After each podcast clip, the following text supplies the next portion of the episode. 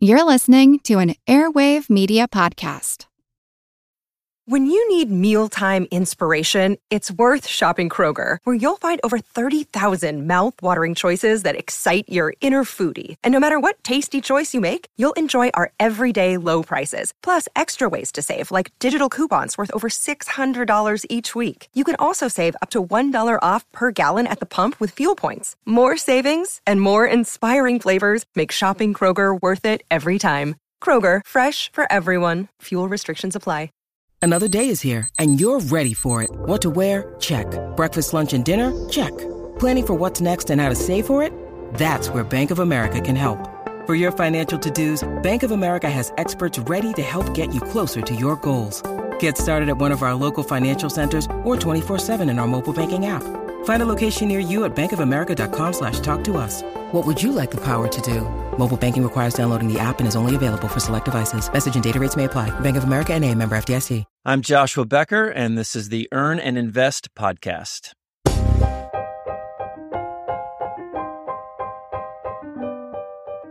There was a time when I became overly concerned with money.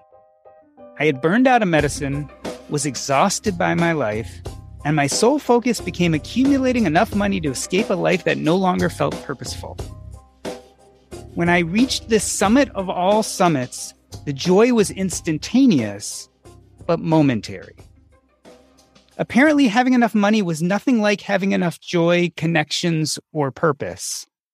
It turns out that money was a huge distraction, keeping me from something deeper, something more important.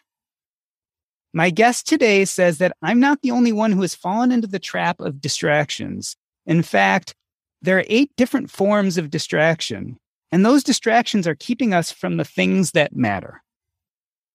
Joshua Becker is the author of The Things That Matter Overcoming Distractions to Pursue a More Meaningful Life, which will be on sale April 19th. He is the best selling author of The More of Less, The Minimalist Home, and the founder of Becoming Minimalist, a website dedicated to inspiring others to find more life by owning less.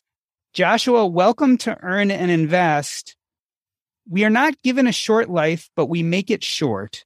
And we are not ill supplied, but wasteful of it. Life is long if you know how to use it. This is the quote you started off your book with. And this is from a philosopher named Seneca tell me that doesn't sound actually like the way I feel about modern life. Often I feel like life is too short and it's going by too quickly. What inspired you to use this quote at the beginning of your book? It's funny. Uh, well, first of all, thanks for having me. It's funny because when you brought up the quote and I assumed you're going to ask me a question, I almost wanted to ask you after your intro, like, what does that quote mean to you and how does it strike you? Because my story is very similar in that I found minimalism and I found the joy of owning fewer things and how it frees up my life. And around that time is when I ran into that quote and the juxtaposition of noticing how much of my life had been wasted chasing and accumulating material possessions. And this quote that talks about, hey, our lives are long enough to accomplish the most important things. The problem is we just waste our lives chasing all these things that don't matter and we get distracted by by chasing needless luxury and it was just this moment of I I see it like I, I see it at a deeper level how these distractions keep us from from a life of meaning. So it was a it was a, a quote that in the moment that I was developing as a person struck me and then it became a quote that really formed the basis for this book. Realizing as you point out to money uh, and i talk about possessions there are a lot of foolish distractions. There are a lot of short there are a lot of temporal pursuits uh, temporal distractions that can distract us from a life that matters in the long run. So i want to talk about those distractions in a moment but it hits me that the book Things That Matter is built on the basis of the minimalism that you originally found, but it's not necessarily a book about minimalism. Let's talk for a moment about your journey. I want to read an excerpt from More of Less. And this is a description of a conversation you had with your neighbor. And I'm quoting you here. June could recognize the frustration in my body language and tone of voice. At one point, as we happened to pass each other, she said to me sarcastically, Ah, the joys of home ownership. She had spent most of the day caring for her own home. I responded, Well, you know what they say. The more stuff you own, the more your stuff owns you. Her next words changed the course of my life. Yeah, she said. That's why my daughter is a minimalist. She keeps telling me I don't need to own all this stuff. Tell me about that day. What were you doing and how did this message hit you? On that day, I was living in Vermont. We had had this long winter. It was Memorial Day week. We had the three day weekend. My wife and I, we had two kids, five and two. I woke up and our plan on the Saturday was to do all the spring cleaning that we needed in the house. I offered to clean the garage, thinking that my five year old son would enjoy the project with me, which lasted about 30 seconds. Was optimistic. yeah, right. Optimistic. That's a good way to say it.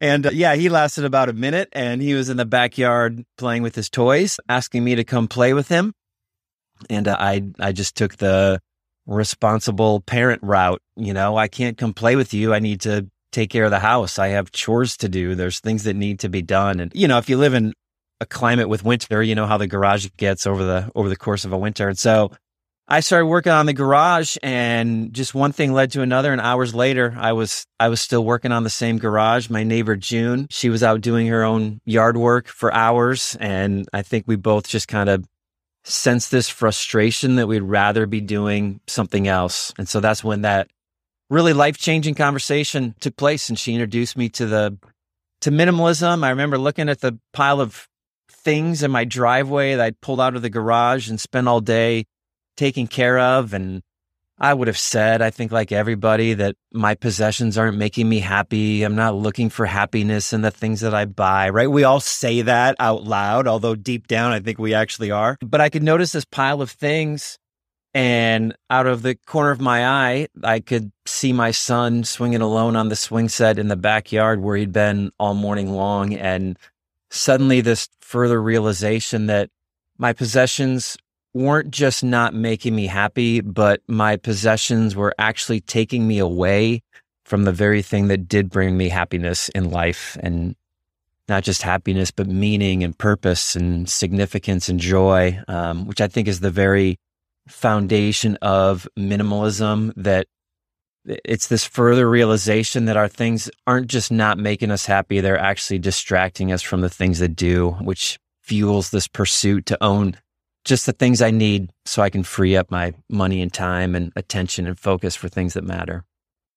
Now, at that time, you were not the Joshua Becker we know today from becoming minimalist, but you were a pastor, if I recall. It's not like your life didn't have meaning and purpose at the time. Yeah, I, I was a pastor for 15 years, um, even for about five years after that conversation, and had begun the blog and had started writing. And so it is, yeah, it's a, it's a good question. It's a good way to say it because I, I don't think anybody unintentionally accumulates a whole bunch of things they don't need. Like, I don't think any, if you sit across the table from somebody and ask them, what do you most want to accomplish with your life? Like, nobody says, I just want to own a whole bunch of clutter. I just want to own a whole bunch of stuff that I need. I don't even think anybody says, I just want to have as much money as I possibly can. Like we all talk about the same things. We,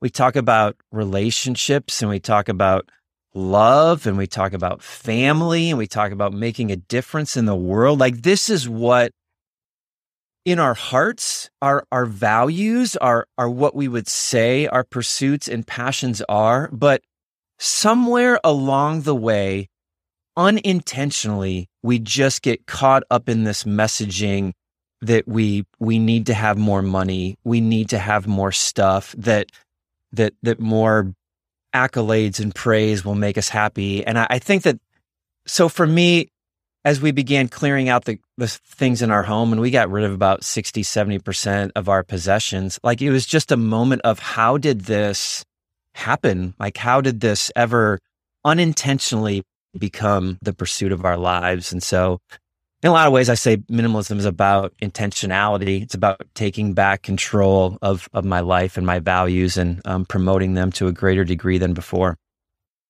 Let's talk about the book Things That Matter. After the Seneca quote, you bring up Bronnie Ware and the regrets of the dying. And I'm like, okay, now's the smackdown. Now he's going to get exactly to that, that, you know, people on their deathbed are not thinking about money. And you did something interesting. You bring up Bronnie Ware, but then you don't actually enumerate her regrets of the dying. Why did you decide not to put them there? You didn't really discuss them, but how do those relate to purpose?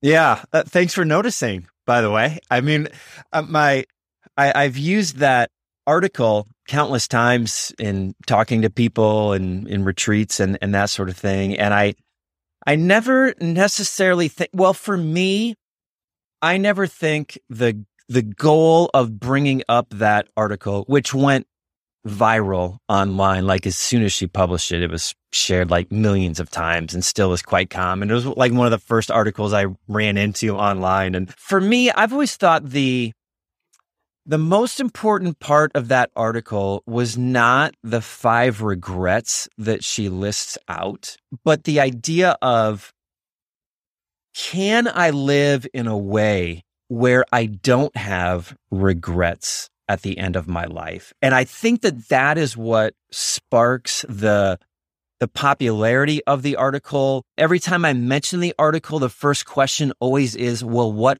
are the top five regrets? And I think that comes from this thinking of, I don't want regrets. Tell me what they are so I can avoid them.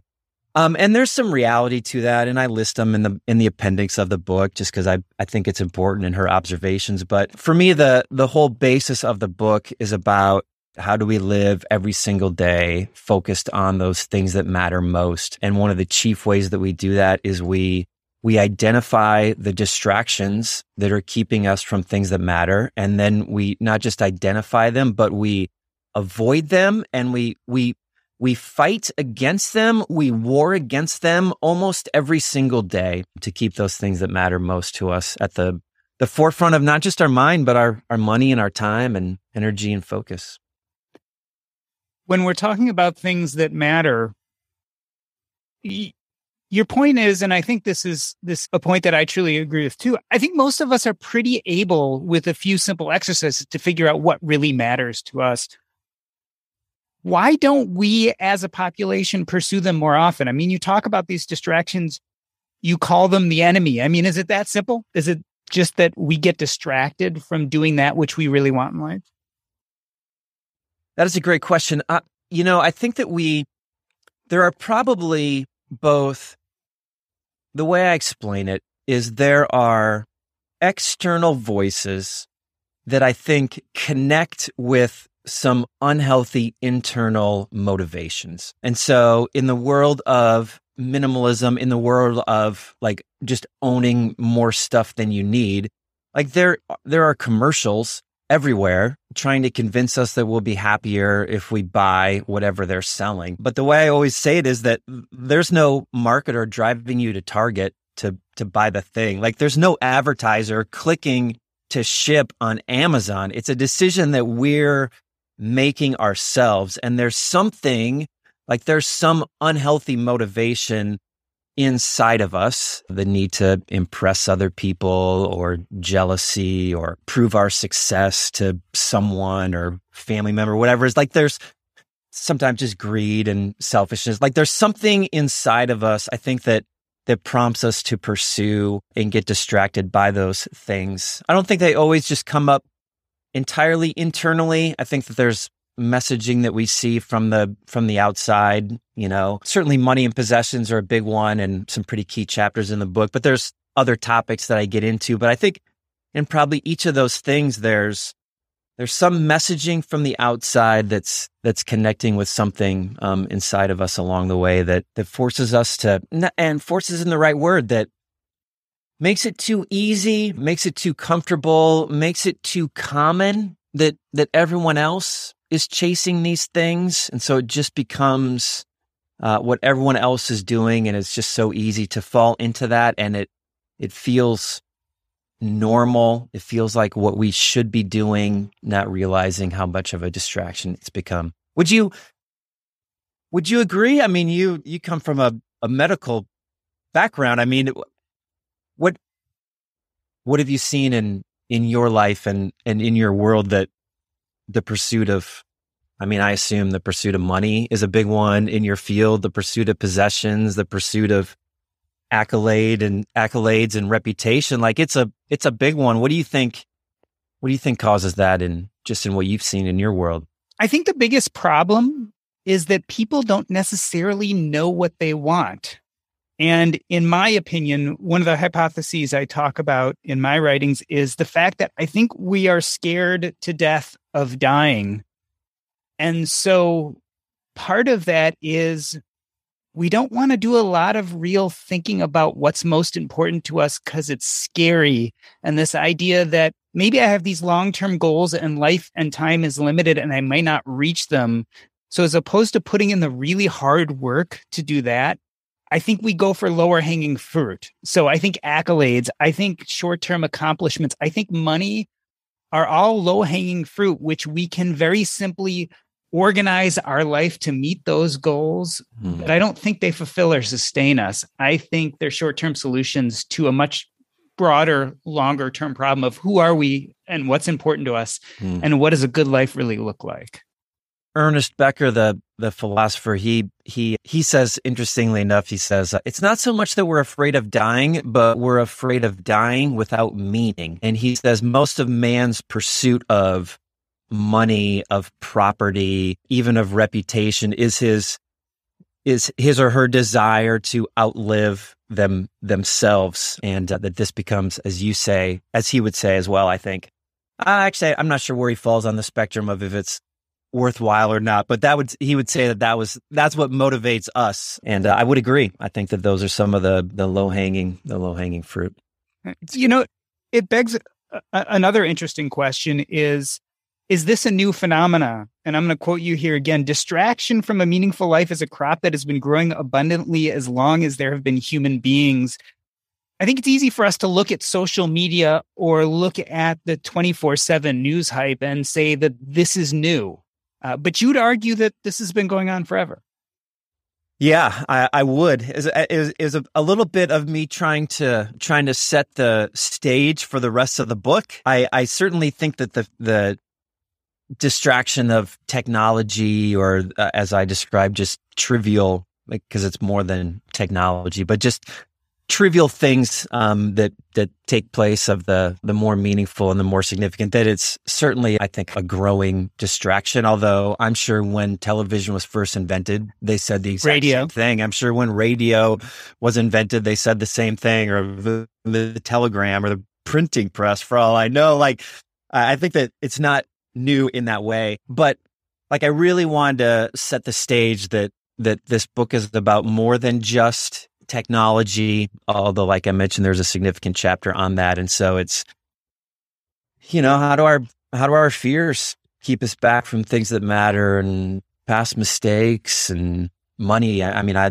I don't think you can ever look at a time in humanity where, where money wasn't the pursuit of, of people or being known by others. So it's certainly a, it's a, a, a richer book, I think, than, than I've written before. And I'm, yeah, pretty, pretty excited about it. But yeah, I, th- I think that, and I even go in the in the book and kind of list out, you know, philosophers from the past who've talked about distractions and the importance of overcoming them, and even how they have battled against distractions in their own life. I want to get a little more granular and actually enumerate the distractions because you talk about eight big ones fear, past mistakes, happiness, money, possessions, applause, leisure, and technology, as we just talked about. Let me ask you a personal question. Which one has been your biggest struggle? I mentioned in the book a little bit how much I, I, I think I personally struggle with accolades, fame, being being known by others was a bit is a, a big one for me. Probably I don't know if that's it's certainly the one that I struggle with the most now, although technology, I guess, is probably a pretty big distraction. But it was really a progression of, I think, like digging deeper and deeper into what what was going on in my life because it this whole journey for me started with possessions. Like, why do I own all this stuff that I don't need? Why am I wasting not just this Saturday morning taking care of my stuff when I should be raising my son? Like, what, how did this happen? And then as I began owning fewer things, it started me down this road of what is the work of, like, what's the role of money in our lives? If, if the role of money isn't just to buy more stuff, then what's the purpose of money? And then once you're questioning money, you can't help but wonder, like, what's the role of work in my life? Like, if, if I don't need as much money to buy all the things, then how does work play into this? And is work still important even without the money aspect of it? So there's all this progression. And then I felt like I had kind of overcome this desire for possessions and was certainly battling against this desire for needing more money in these certain ways. And then I started finding myself wrestling with, hey, how come there's other people writing about minimalism that are getting more well known than I am? Like, why is that happening? And suddenly this whole new aspect that, that honestly probably was in a lot of ways the root of all of these other issues in my life. I, I mean, no, it, it was, I, I, have fantastic parents. I have a fantastic twin brother, and I think that uh, they raised me well and they, and they loved us all. But my, my brother was always a little more well known in high school and on the sports teams, and it will at least became financially more successful at a younger age in my life. And I,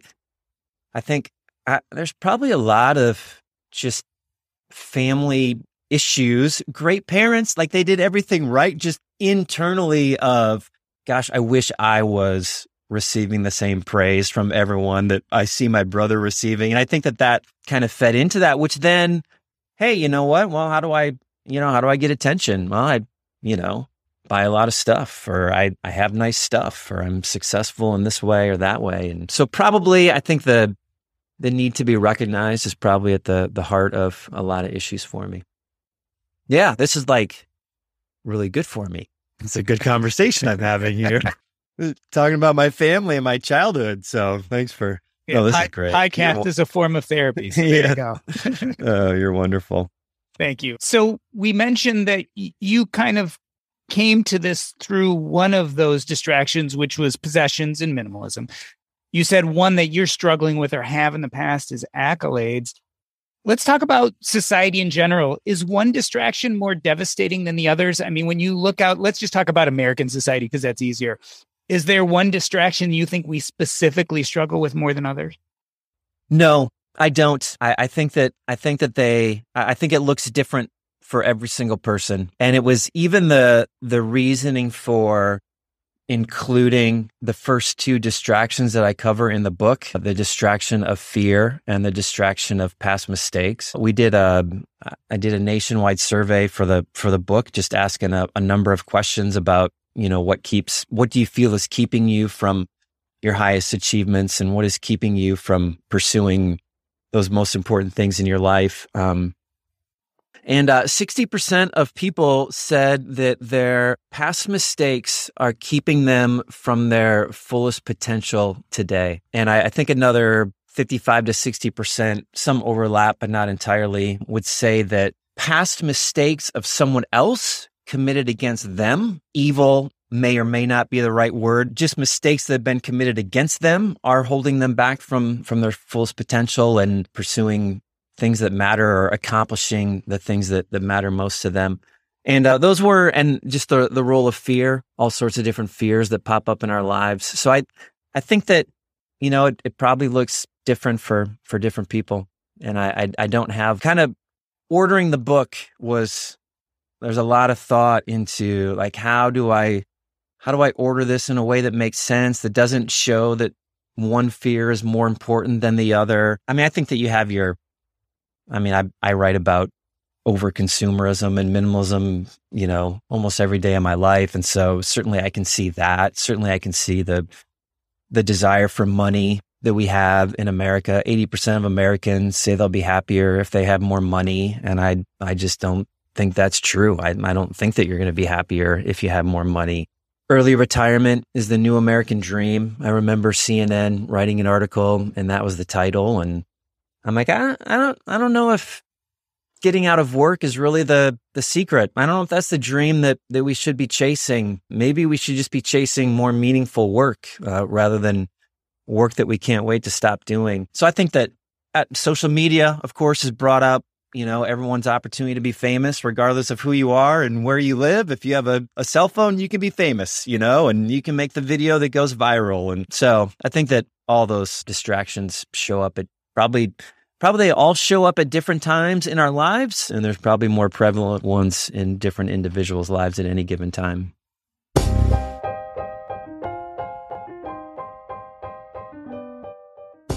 We are talking to Joshua Becker. He is the best-selling author of The More of Less, The Minimalist Home, and the founder of Becoming Minimalist, a website dedicated to inspiring others to find more life by owning less.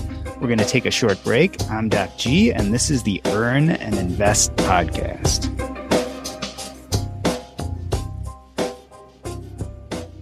This episode is brought to you by Range Rover Sport. Range Rover Sport leads by example. With a visceral, uncompromising, and dramatic feel, this car helps you rise to the occasion. How does it do that? Range Rover Sport has powerful on road performance and commanding all terrain capability by combining assertiveness with signature Range Rover refinement. This is the car that redefines sporting luxury. The new Range Rover Sport features advanced cabin technologies such as active noise cancellation and cabin air purification, purposeful cockpit like driving position, and award winning Pivi Pro infotainment is at the heart of the experience and provides intuitive control of the vehicle systems. Design your Range Rover Sport at LandRoverUSA.com. Once again, explore and build your Range Rover Sport at L A N D R O V E R USA.com. That's LandRoverUSA.com. All around the world, tech companies are innovating and driving returns for investors. Our crowd analyzes companies across the global private market, selecting those with the greatest growth potential, then brings them to you. From personalized medicine to cybersecurity to the $50 billion video and synthetic media industry, our crowd is identifying innovators so you can invest when growth potential is greatest early. Our Crowd is the fastest growing venture capital investment community. Our Crowd's accredited investors have already invested over $1 billion in growing tech companies, and many of our Crowd's members have benefited from over 40 IPOs or sale exits of portfolio companies. Now you can invest in DID, whose patented reenactment technology uses AI and deep learning to turn still photos into videos for Fortune 500 companies and more. DID has multi-million dollar deals with movie studios, social media companies, and online genealogy platforms. Invest today at our crowd. Invest in DID at ourcrowd.com slash EAI. That's O-U-R-C-R-O-W-D dot com slash EAI. Join the fastest growing venture capital investment community at ourcrowd.com slash EAI.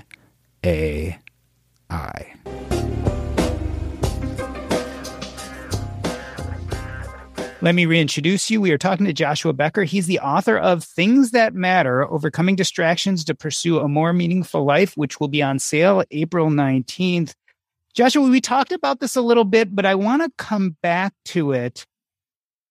We're talking about these distractions, and it hits me there's a dichotomy, right? Some of these distractions are internally produced, and others are externally produced. Is one type more important than the other? And specifically, what do we do about those external distractions? Because, uh, you know, I could see that we can change ourselves. I'm not sure what we can do about society. There are certainly small steps you can take to limit some of the external messaging that we get. The harder work is certainly the the internal stuff, I think, because that's where we like that's where we have to realize, hey, I have been motivated by this. This is springing up from some unhealthy motivation inside of my life. But honestly, probably the the most important aspect of this internal external conversation is the realization that there's no change in blame is the is the way I say it. If my entire thinking is I'm just blaming the messaging from the world, I'm just blaming advertisers, I'm just blaming the way my phone is designed or the way app makers or social media hook me to their platform. Like if it's just all about blaming them then I don't think the change ever happens um, that needs to take place inside of our hearts. And so at some point, just the realization, okay, Mark Zuckerberg isn't forcing me to log in to Facebook. Like there are things that that happen on the platform that draw me there, but there's still something inside of me that's causing me to open the app or log in to the platform, whatever the social media or app might be. And so, you know, the the book is about, you know, really I think digging deep to discover those things or at least making sure that we know that that, that journey is worthwhile. You know, I, I talk about minimalism. I talk about decluttering a lot and, you know, people, I, I, I, I warn people as we're getting ready for this process. I'm like, Hey, don't stop when things get hard. Like when you can't get rid of the thing, that doesn't mean that you're done minimizing your possessions. It just means maybe you need to discover why that's so hard for you and if it's healthy or if it's unhealthy. And I think that that's where the change takes place and the most life can be found. I think one of the, I was going to say unspoken messages, but no, you kind of say this directly. One of the antidotes to these distractions, at least in my mind, is service to others you use this term the me monster. What is the me monster and how does it play a role in our distractions? Yeah i have a, a, a whole chapter on happiness or a, a whole role at least the selfish pursuit of happiness or where we are searching for happiness gets in the way. And you know i think the the the low hanging fruit as you so beautifully said you know is hey if i'm accumulating things for me if i if i'm doing things for myself that that this is what's going to result in the in the longer lasting happiness. And it it just becomes you know something that we that we feed into you know and i don't know if there's a whole lot of people that need to be convinced to pursue their own interests. Uh, you know i think most of us are pursuing our own interests. It's we need to be reminded to to pursue other people's interests as well. And so that's why i talk about in the the that chapter and I just love, uh, I, it's one of those parts where studies back up all the things I think we know deep down that that when we're giving to others, that when we're serving others, that when we're pursuing the interests of others and trying to solve problems in the world, that it will result in longer lasting satisfaction and fewer regrets about how we lived when we reach the end of our lives. And all the all the science and all the studies back it up. In the book, I take a kind of a two prong approach to these conversations where there are a, a, bunch of studies that show when we selfishly pursue these things, they don't lead to longer lasting happiness. And the other side of the coin that, that when we give to others and when we serve others, that it does lead to longer lasting fulfillment uh, and satisfaction with life. So yeah, that's why I talk about the, the me monster. It just becomes it's like it doesn't matter how much we feed it; it uh, it just grows and wants more and more. Is there any easy way to differentiate between self care and self centeredness? Because, I mean, we should be spending some time on ourselves, correct? Yeah, I wouldn't disagree with that. I think it's I think it's our our motivation in doing that. Am I am I pouring into my cup so that I can pour into others or am I just pouring into my cup so I can have as much as I possibly can. You know, so I I would hope that or I guess I would challenge people and, and I think that's something that most people would do or would think anywise like I need to take some time away. I need to take some time for myself, not so that I can just take the rest of my life for myself, but I need to be building into myself and caring for myself so that I can be my best version in the world and make the make the biggest impact or at least accomplish the most good for the most number of people. So since this is a money podcast, I want to go back to this idea of money as a distraction for a moment. when you're talking about in the book, you say, but here's the thing with that saying nobody thinks that they love money. When we hear a phrase like the love of money is the root of all kinds of evil, most of us assume that someone else needs to hear that message. Why don't we recognize this trait in ourselves? Because I think we know that it is an unhealthy motivation or it is just the the low-hanging fruit. Like we know that our lives can be about something bigger than wanting more and more money all the time. And that there there should be a level where we have enough money. And yet it seems that there never is. And it's like, how, how, come I don't ever feel like I've accumulated enough? How come this isn't bringing the happiness that I thought it would or the security that I thought it would?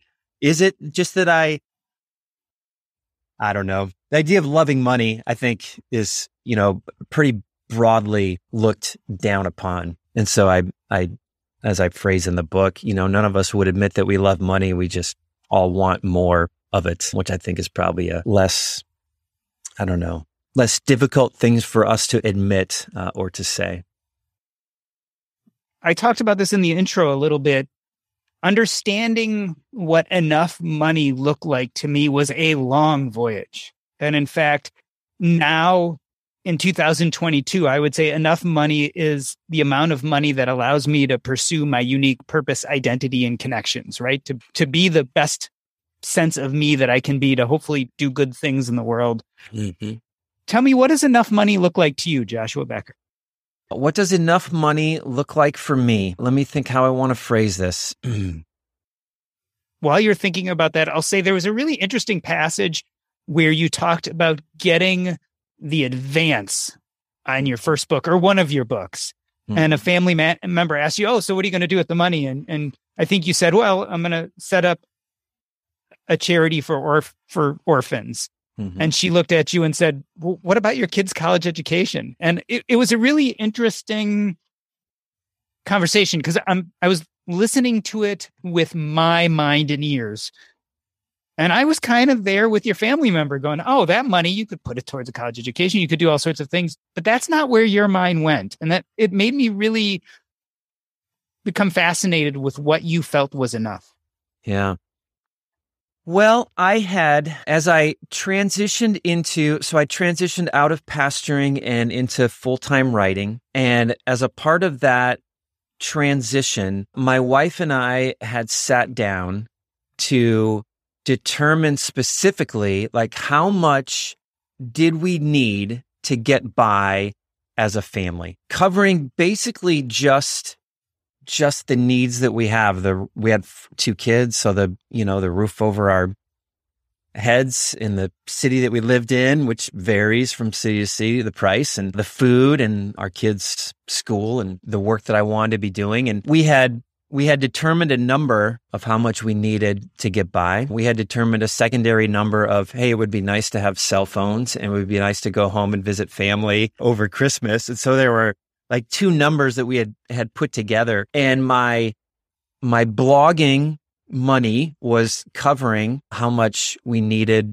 to live and in came this uh, book advance um, money and i knew full well how lifestyle creep works how when you when you make more money and you start spending more money you you set a new baseline of what you need, what you think you need to get by, uh, and what you think you need to have in, in order to live the life that you want to be living. And, and we just decided that, you know what, we already had enough. This was extra income that, that was coming in. And so we, we used it to, to start a nonprofit called, called the Hope Effect. And yeah, different people, I think, you know, gave us different opinions about how to spend the money or where to invest it or what you know, mortgage to pay off or what college savings fund to set up for our kids. And I just, I don't know. I, I guess I just refuse to live life that way. I, I, suppose my faith, you know, comes into comes into play at, at that point, and just like I mean,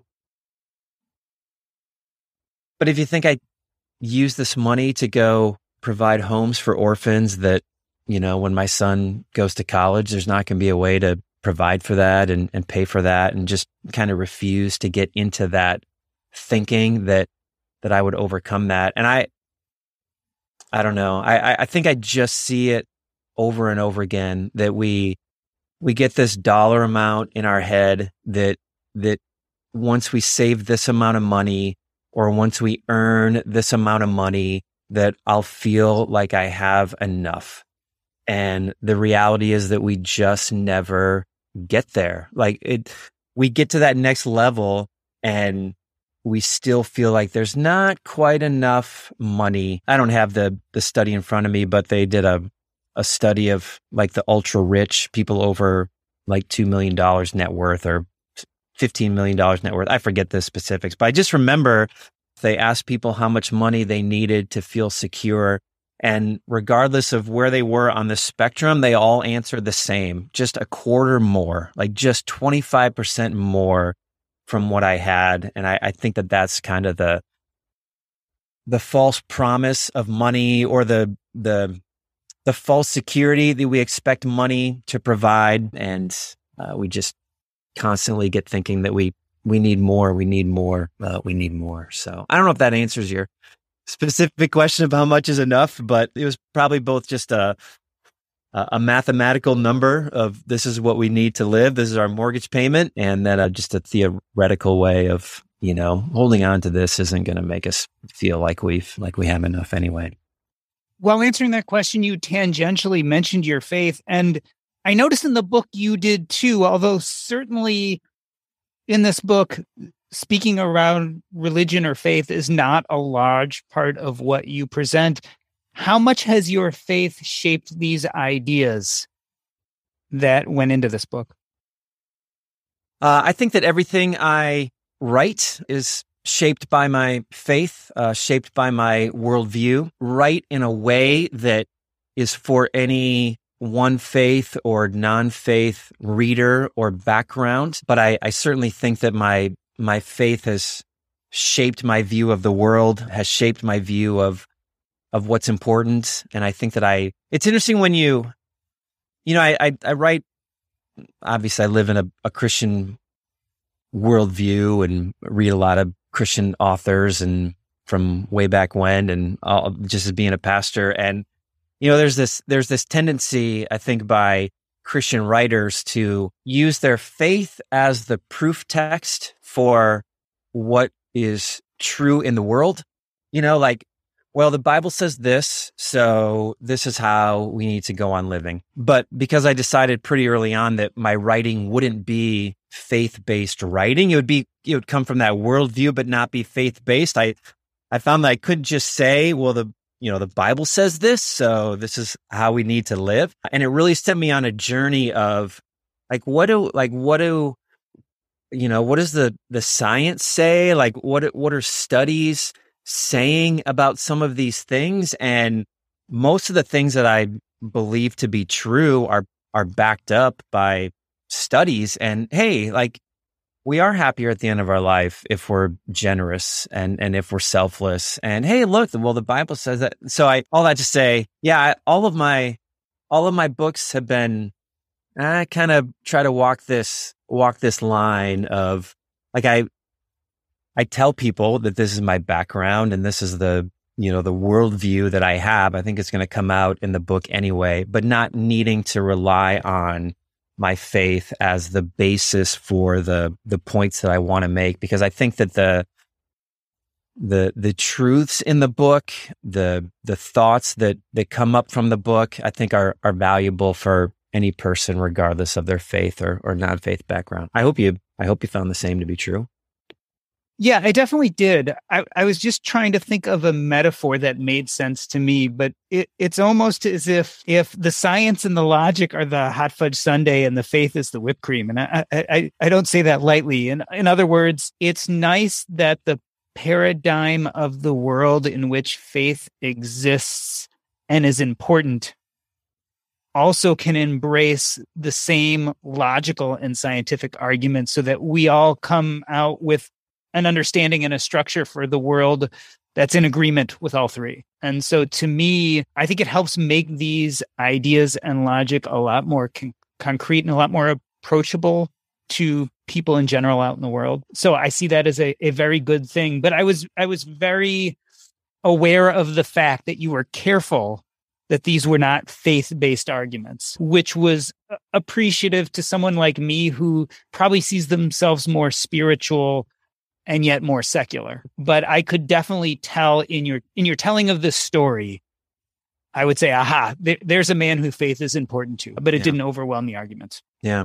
I got it from, uh, I forget the name of the guy who started Pencils of Promise, but uh, I was reading his book about starting the, the nonprofit. And like he was pretty early on in the first chapter. He just, you know, described his faith background. I, I feel so bad not thinking of his name at the moment, but his faith background and how it played into his passion for writing this book and starting the nonprofit. And I think it just laid a, a helpful foundation for me in reading the book of, okay, I know where this guy is coming from. Like I know his foundational worldview, which I, I think added added some weight, added some meaning at least to, oh, I see how he got there from from this worldview. And so I took the same in, in all three of my books. They're probably the minimalist home is the least of, of, any mention whatsoever, but the more of less. And certainly the, the topics in this book of like, I think it's helpful if I just come out here at the beginning and like, this is who I am and this is how I grew up and this is what I believe. And so that you can kind of read that into some of the, some of the, yeah, distractions identify. Uh, and yet uh, it's, you know, certainly helpful for, for everybody. A little bit like delivering clean water, I think is the way I, I take it. Like clean water is helpful to people regardless of their faith or non-faith background. I think the ideas in this book are helpful as well. So tell me, Joshua, have your kids, are they at an age where they could read and digest things that matter? They have not read it yet. My son is a freshman in college. And so, yeah, I think that he can read it. My daughter's a, a, sophomore. And so I think that he could, I think that he, I think that she could read it as well. I think that there's a, a, a greater weight that, that comes to the book when we've lived life a little bit more and, and kind of been in the, the career, you know, have, have begun pursuing some of those things as opposed to just pursuing the the degree. But I have the degree now. What am I going to do with it now that I have this life in front of me? What am I going to spend it time chasing? Probably a little more that hit hits home on some of these things once they've um, gone down that road. But yeah, I I don't know. I guess I hope he reads it. We'll uh, we'll find out. Well, Joshua, I wanted to thank you for coming on Earn and Invest. The name of the book is Things That Matter. And certainly in my journey, I've spent a lot of time trying to parse out what is worth pursuing and what isn't. It's a question that we all face. We get confused on the road. There are millions of distractions. For me, money was a big one. For you, it might be technology. In fact, you enumerate eight specific ones, and it's really helpful to take a listen to hear to learn about what gets us off that path to happiness, to contentedness, to service, to making a different difference in the world. I wanted to end this episode the way I end every episode by asking you what is up next in your life and specifically when does the book drop and where can we find it? The book comes out April 19th and uh, should be available anywhere and everywhere. And uh, what is up next? I'm I'm not sure. We'll see We'll see how the book hits in terms of what what the responses are I get out of it. My my second book, The Minimalist Home, came out of after the More of Less came out, and people were like, "This is good. Help us do this specific part of it." So we'll we'll see what happens. But pretty focused on the book coming out and enjoying your podcast and your incredible interviews. You do a good job. Thank you very much. The book is Things That Matter Overcoming Distractions to Pursue a More Meaningful Life. And again, that will be available April 19th. This has been the Earn and Invest podcast. On behalf of myself, Doc G, I wanted to thank Joshua Becker. That's a wrap.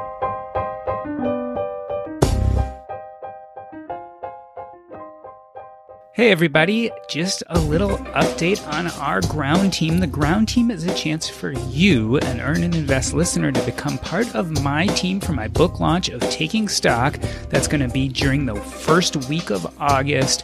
We already have almost 100 participants. If you sign up to be part of the ground team, you are going to get extra video You're going to get snapshots into the book early, and you're going to get other content and blogs. Become part of this community. Help me get this book out. Again, we're starting early because the ground team needs to be in place by early August. I hope you check it out. Just go to earnandinvest.com and right up at the top of the page, there'll be a place for you to learn more about the ground team. Come become part of the Earn and Invest and Taking Stock team. Thanks for listening.